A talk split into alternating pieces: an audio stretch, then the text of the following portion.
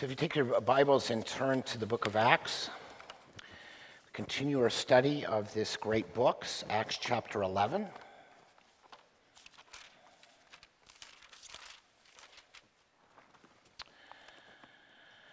The book of Acts is the continuing work of Jesus, as Luke uh, describes in his first chapter of this book. It's the continuing works of Jesus through the power of the Holy Spirit in the lives of believers.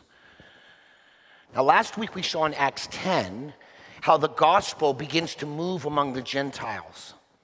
The promises to Abraham that, uh, that through his seed all families of the earth will be blessed is happening on a scale that Peter, a devout Jew, could not imagine. And so last week, as Pastor Andrew preached, we, we see that Cornelius, this Gentile, has been prepared by God to come to faith, and, and that Jews and Gentiles are now part of this new community, this multi ethnic community of Jesus followers.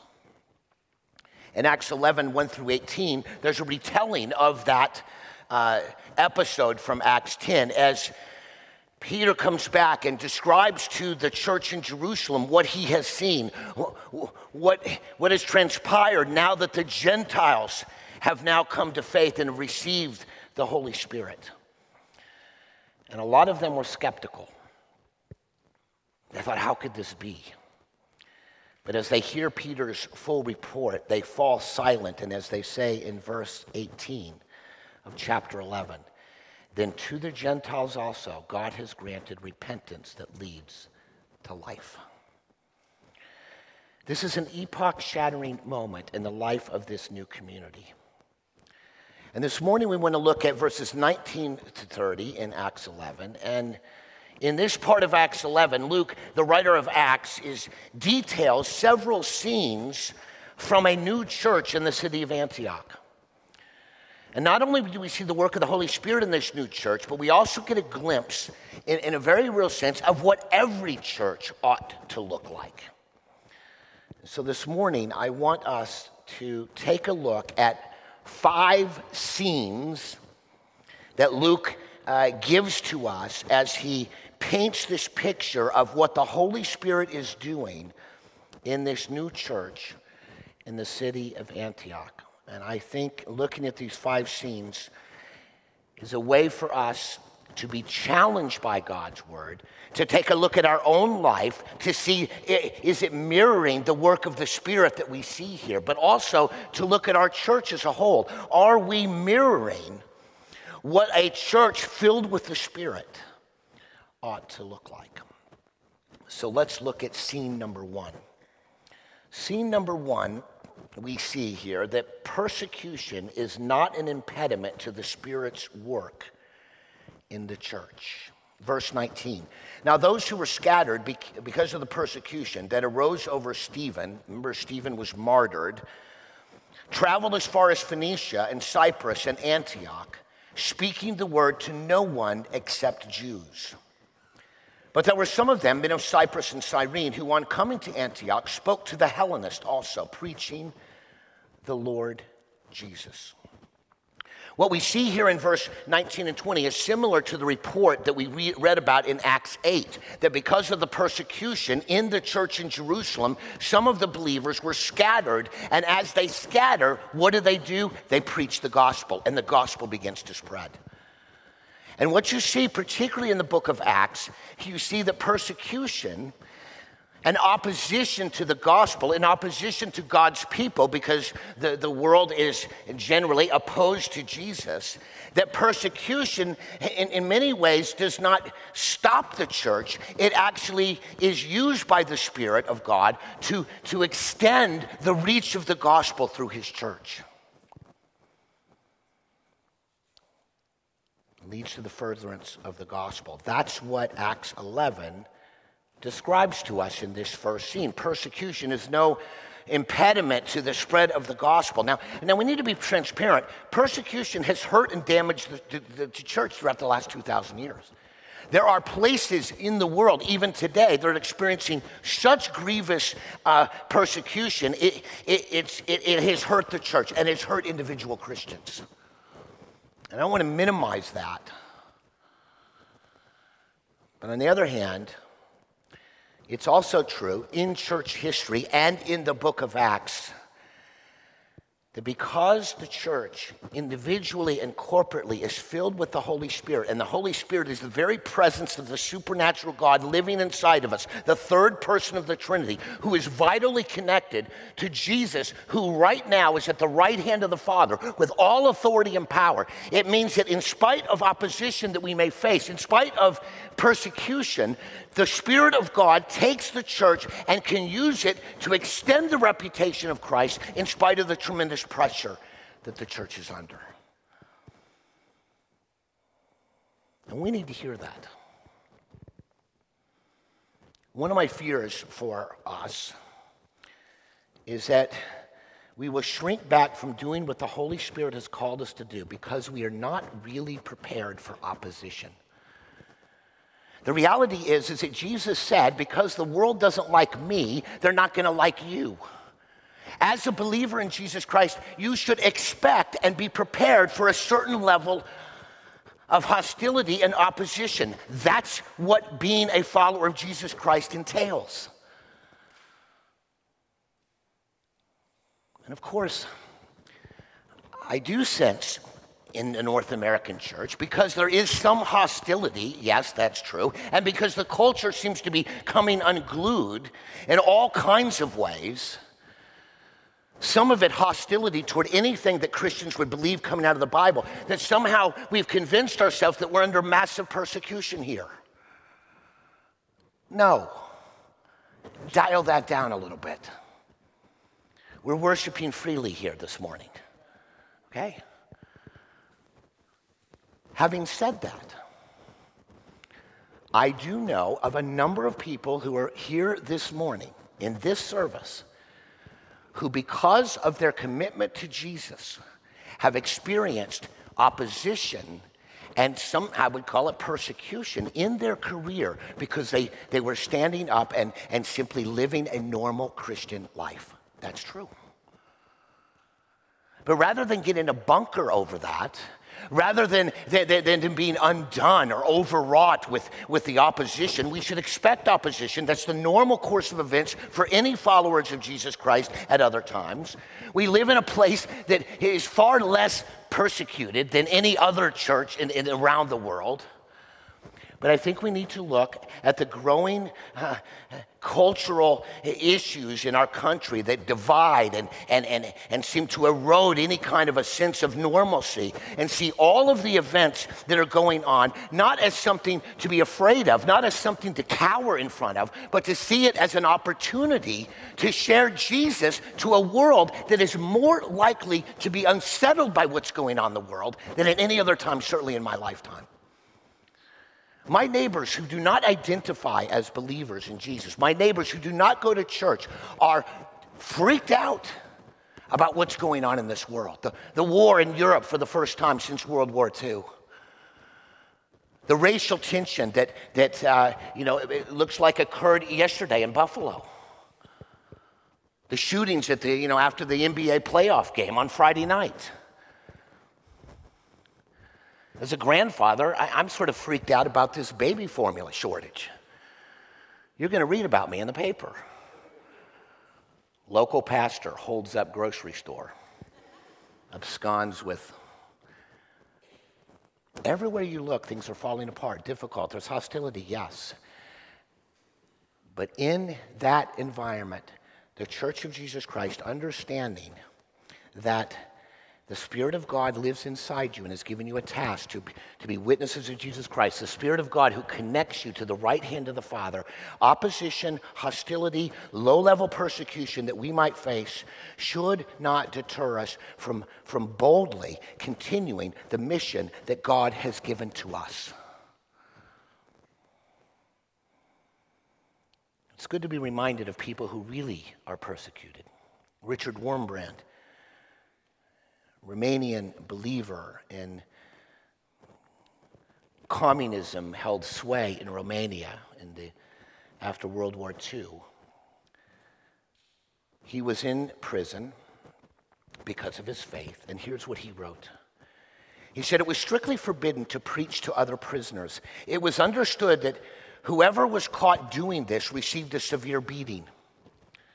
A number of us decided to pay the price for the privilege of preaching, so we accepted the communist terms. It was a deal. We preached, they beat us. We were happy preaching, they were happy beating us. Everybody was happy.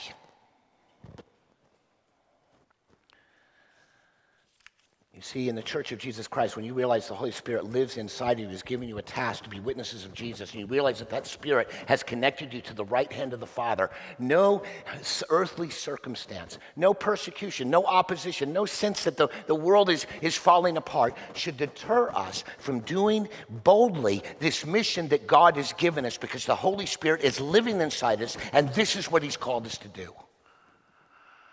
Amen. That's the first scene. Let's look at the second scene. In the second scene, and you might miss this if you're sort of, you know, just sort of casually reading through Acts 11. In scene number two, we see that ordinary, unknown followers of Jesus take the gospel to the world.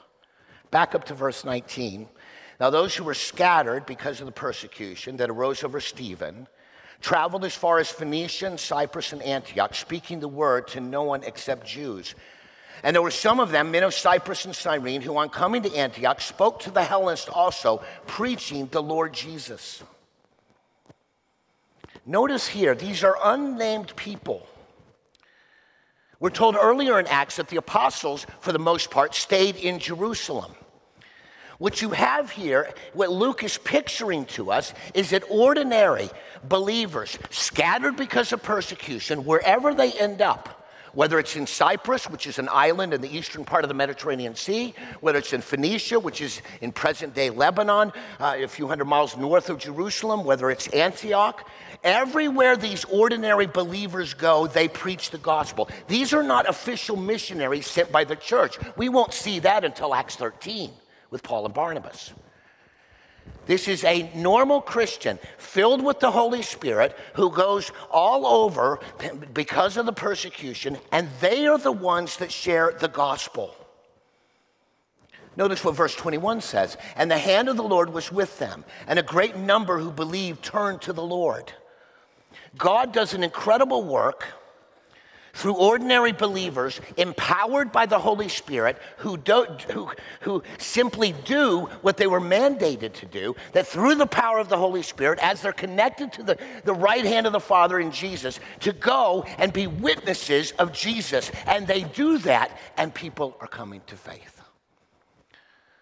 And this forces, I think, a, a, a, powerful question on us. The, the task of, of, of reaching the world for Christ is done largely, not exclusively, through the ordinary, normal believers who, in their sphere of influence at work, in, the, in one of your classmates, in your neighborhood, in the various clubs that you're a part of.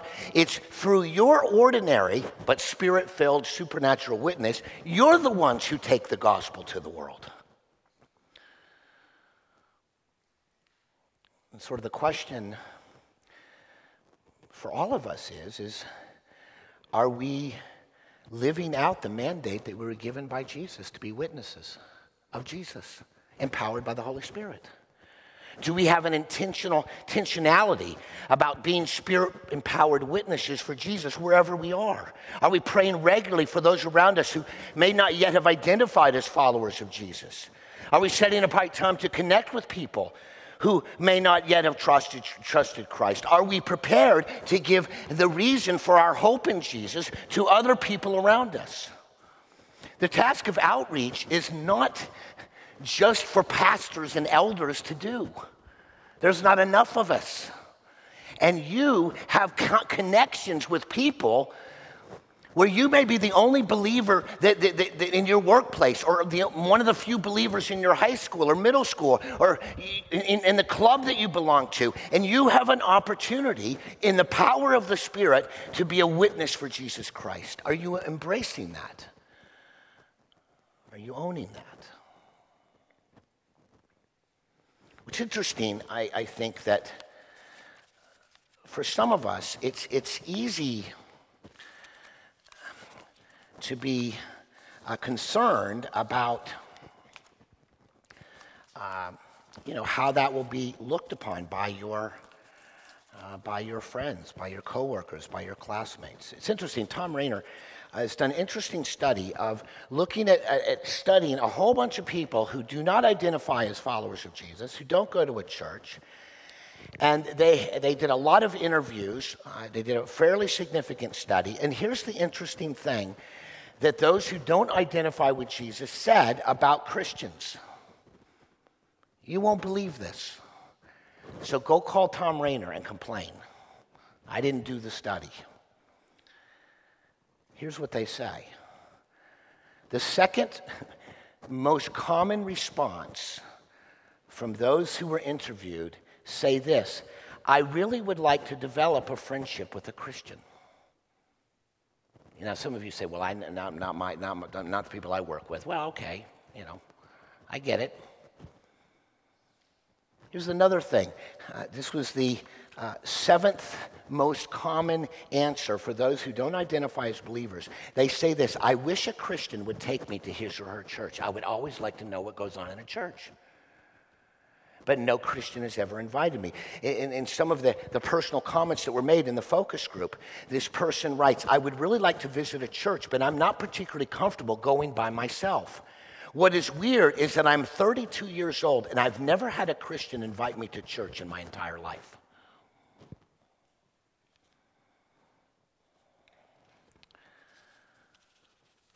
See, what I think this says to us is that I think we may have, in light of some of the pressures in our culture, and maybe you've had a difficult experience talking to somebody, is that we forget what Jesus said. What did Jesus say? Jesus says, The harvest is plentiful, but the workers are few.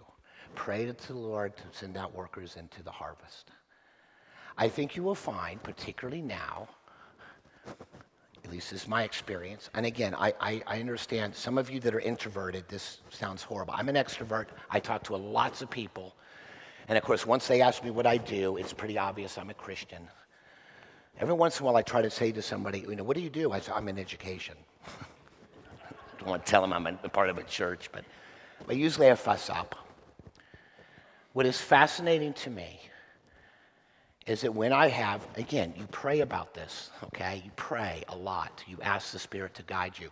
But in many conversations I've had, the people that I am, am, am interfacing with in this area who don't identify as Christians are interested in hearing what I have to say about the world and the chaos that's going on.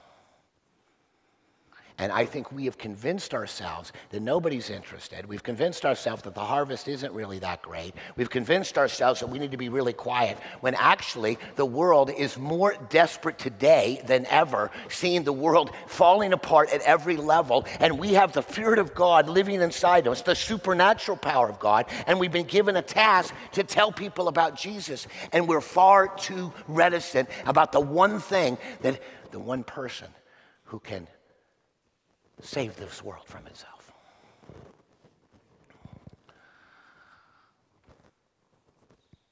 Ordinary, unknown followers of Jesus take the gospel to the world, and he's asked each of us to do the very same thing right here in Princeton.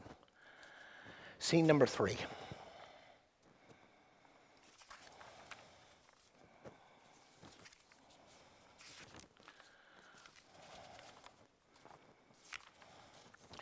The grace of Jesus Christ is offered to all people. Go back to 1120. When we read verse 19 before, and these scattered believers were speaking the word of God to no one except Jews, okay? So these were probably Jews scattered from Jerusalem. They're speaking the gospel only to Jews. Verse 20, but there were some of them, men of Cyprus and Cyrene, who on coming to Antioch spoke to the Hellenists, also preaching the Lord Jesus. Now that word Hellenists you know, you look at that and you say, well, maybe that's the Greek speaking Jews. But I think the word actually, and particularly in context with Acts 10 coming before Acts 11, it's saying there were some of these scattered believers, these ordinary unknown people, men of Cyprus and Cyrene, who on coming to Antioch spoke to the Hellenists, meaning they spoke to Gentiles. They spoke to people who were not Jewish. And they preached the Lord Jesus to them. In verse 21, the hand of the Lord was with them, and a great number turned to the Lord. What we see in Acts 11:20 is an application of what Acts 10 was all about. The gospel of Jesus Christ is not just for the Jews, it's for Jews and Gentiles. All the families of the earth will be blessed through Abraham. And so, what you see in, in Antioch is the gospel is going out to all people. The grace of the Lord Jesus Christ is going out to all people. Now, the church in Jerusalem is, is, was again shocked. They've already been shocked because of what Peter told them about Cornelius, and now something amazing is going on in Antioch. And in verse 22, the report of this came to the ears of the church in Jerusalem, and they sent Barnabas to Antioch. And when he came and saw the grace of God, he was glad, and he exhorted them to remain faithful to the Lord with steadfast purpose. When Barnabas says he came and saw the grace of God, what he's seeing is the gospel of Jesus Christ is being preached to all people without prejudice, without distinction. And a manifestation of the gospel of Jesus Christ and a manifestation of the grace of Jesus is being lived out in this new church that's beginning to grow and develop. See, one of the things I think we forget about the beauty of God's grace is the beauty of God's grace is, and the beauty of the grace of the gospel means it puts everybody on the same plane. This is the message we share. Everybody is sinner and separated from God. We're all in the same boat, and it's not good. It's leaking. But then, when the grace of, of God and the grace of Jesus means we can also tell every person the grace of Christ is available to you. It matters not who you are, where you've come from. It, it doesn't matter how badly we live because we all lived badly. We can say to every person, the gospel and Jesus can be yours because he came for all people. We're all in the same boat. We all can receive that same grace of God.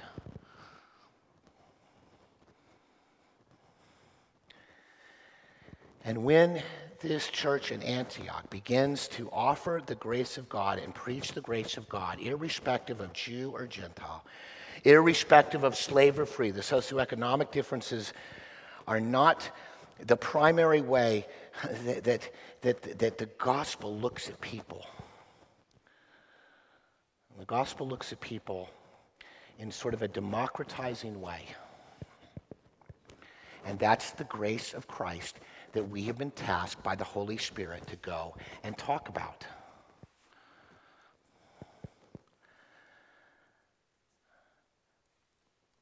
And when the grace of God is preached and lived out, the name of Christ is magnified, and it provides a context for gospel growth to take place. Let's move to the third scene uh, the fourth, excuse me, the fourth scene. And that is Jesus must be the focused identity for the church. Jesus must be the focused identity for the church. Let's go back to verse 23. When Barnabas came, he sees what's the grace of God, Jew and Gentile coming to faith, slave and free, socioeconomic differences all coming to Christ. These people in Antioch, and again, I, I, didn't really describe this, but Antioch at the time was probably the third largest city in the Roman Empire. The city of Antioch was on the river Orontes, up at the northeast corner of the Mediterranean Sea. There's a seaport there, lots of economic commerce. The city was made up of all kinds of different people. There was a massive center of worship for Artemis and Astarte and other gods just five miles away from, uh, from, from uh, Antioch was a city called Daphne, which had this huge temple complex for the worship of the gods. Ritual prostitution was taking place. Antioch was known as a very debauched, wealthy in some ways, lots of different people, but a debauched place. In fact, they often said is the, the, the, garbage and filth of the Orontes River flows all the way to the Tiber River, which is the river in Rome. In some sense, Antioch polluted, both religiously and, and, and sort of morally, the rest of the Roman Empire. And these are where these unnamed, ordinary believers come. Barnabas sees what is happening Verse 24, it goes on to describe Barnabas. He was a good man, full of the Holy Spirit and of faith. and a great many people were added to the Lord. God is blessing in a powerful way. And so Barnabas went to Tarshish to look for Saul. Remember, this is Saul. This is the, the man, you know, converted to Jesus on the road to Damascus who was about to persecute believers.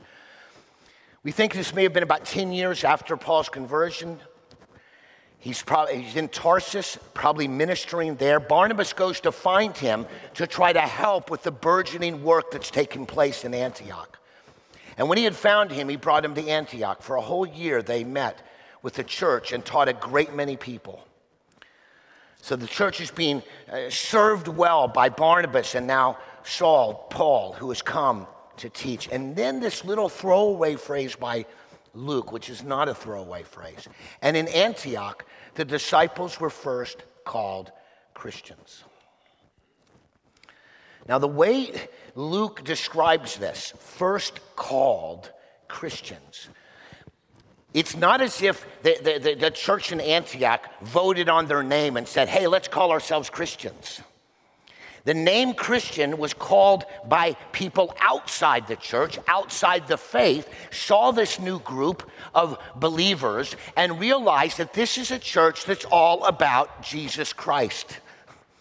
It's a name given to them by outsiders because this is what the church was all about. This is what the focus of the church was all about. You see, in, in, the early part of the, the church, as the church was meeting in the temple courts and it was meeting many times in synagogues, oftentimes the new movement of followers of Jesus would, would have been viewed as a, a sect within Judaism. But now there's a different identity forming. Now, Jew and Gentile are in this group, and Jesus is the center of everything that they do, so that the outsiders say, You all are Christians, you all are followers of Jesus. I don't think it was necessarily a, a complimentary uh, sort of nickname, right? I think if you wanted to put it colloquially, it, eh, they would have said, This is the Jesus freaks.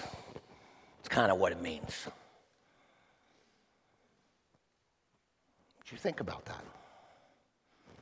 This group of Jews and Gentiles living in the third largest city that's filled with debauchery morally, filled with a worship of all kinds of gods, lots of competing interest. There's, there's wealthy people, there's slaves, uh, this sort of diverse city of maybe about 500,000 people.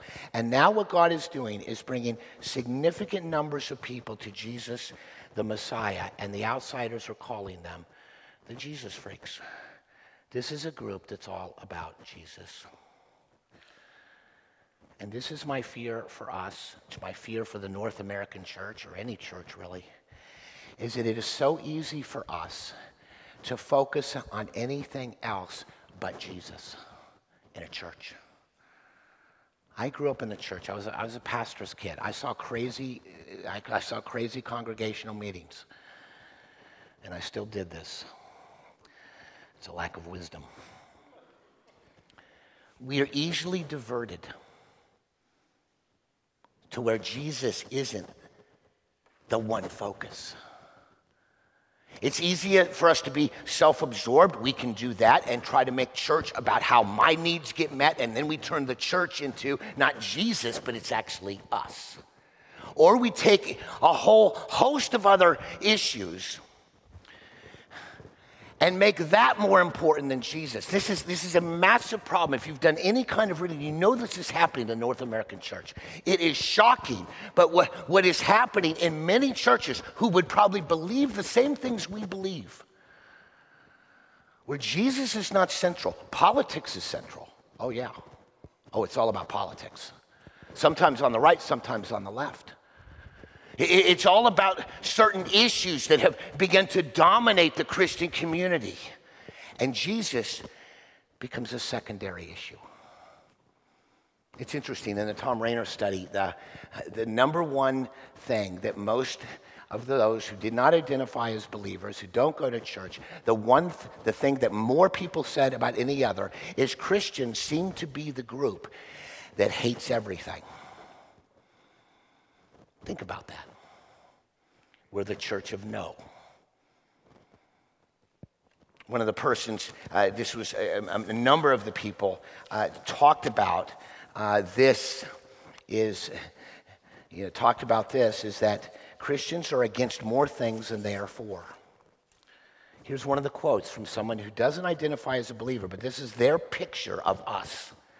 It just seems to me that Christians are mad at the world and mad at each other. They are so negative, they seem unhappy. I have no desire to be like them and stay upset all the time. That's not a situation where people will look to us and go, oh, these people are Jesus freaks.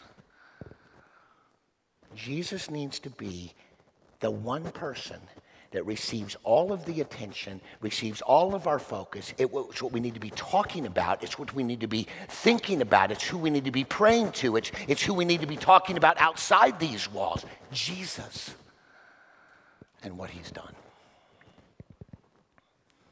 I'm very embarrassed. Uh, I, I, this is, uh, this, I, I guess COVID seems like it'll continue forever, but this was back in when COVID was seemed worse to me, and we were I was with this group of believers here at Stonehill. They were all Stonehill people. And we had a very nice discussion. We didn't all see COVID the same. We had a very wonderful conversation where we respected one another. We were talking about what, what the church should do, blah, blah, blah, blah, blah. We did this for about an hour and a half. And finally, someone says, You know, we've been talking about COVID for the last 90 minutes, and not one of us has mentioned anything about Jesus.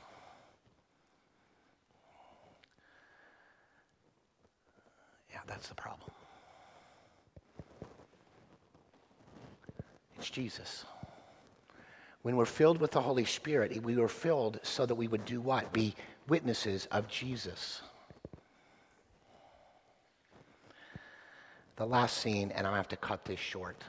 So I'll give you an assignment this afternoon. Read verses 27, 28, 29, and 30. What you see there is the early church becomes massively generous with its financial resources. And the mixed Gentile Jewish church in Antioch takes up a collection for the Jewish brothers in Christ and sends it with Paul and Barnabas down to Jerusalem to help out. That is also a mark of what the church is about. What I'd like to do is I'd like to close in a word of prayer. I want to pray for us. And then we're going to sing in Christ alone to refocus our attention on this Jesus. Let me pray for us. Lord Jesus, I pray, Lord, that we would not view opposition as something strange. I pray that we would expect it, and I pray that we would not allow any kind of hostility or mild persecution deter us from being witnesses of Jesus by the power of the Holy Spirit. Lord, I pray that you would help us to realize that every single one of us has an obligation given to us by God empowered by the Spirit to be witnesses of Jesus in the circle of influence that we have. I pray that you would help us to be more intentional, more prayerful, more focused on that important mandate and ministry given to us by the Holy Spirit. Lord, I pray that you would help us as a church that we would be preaching the gospel to all people.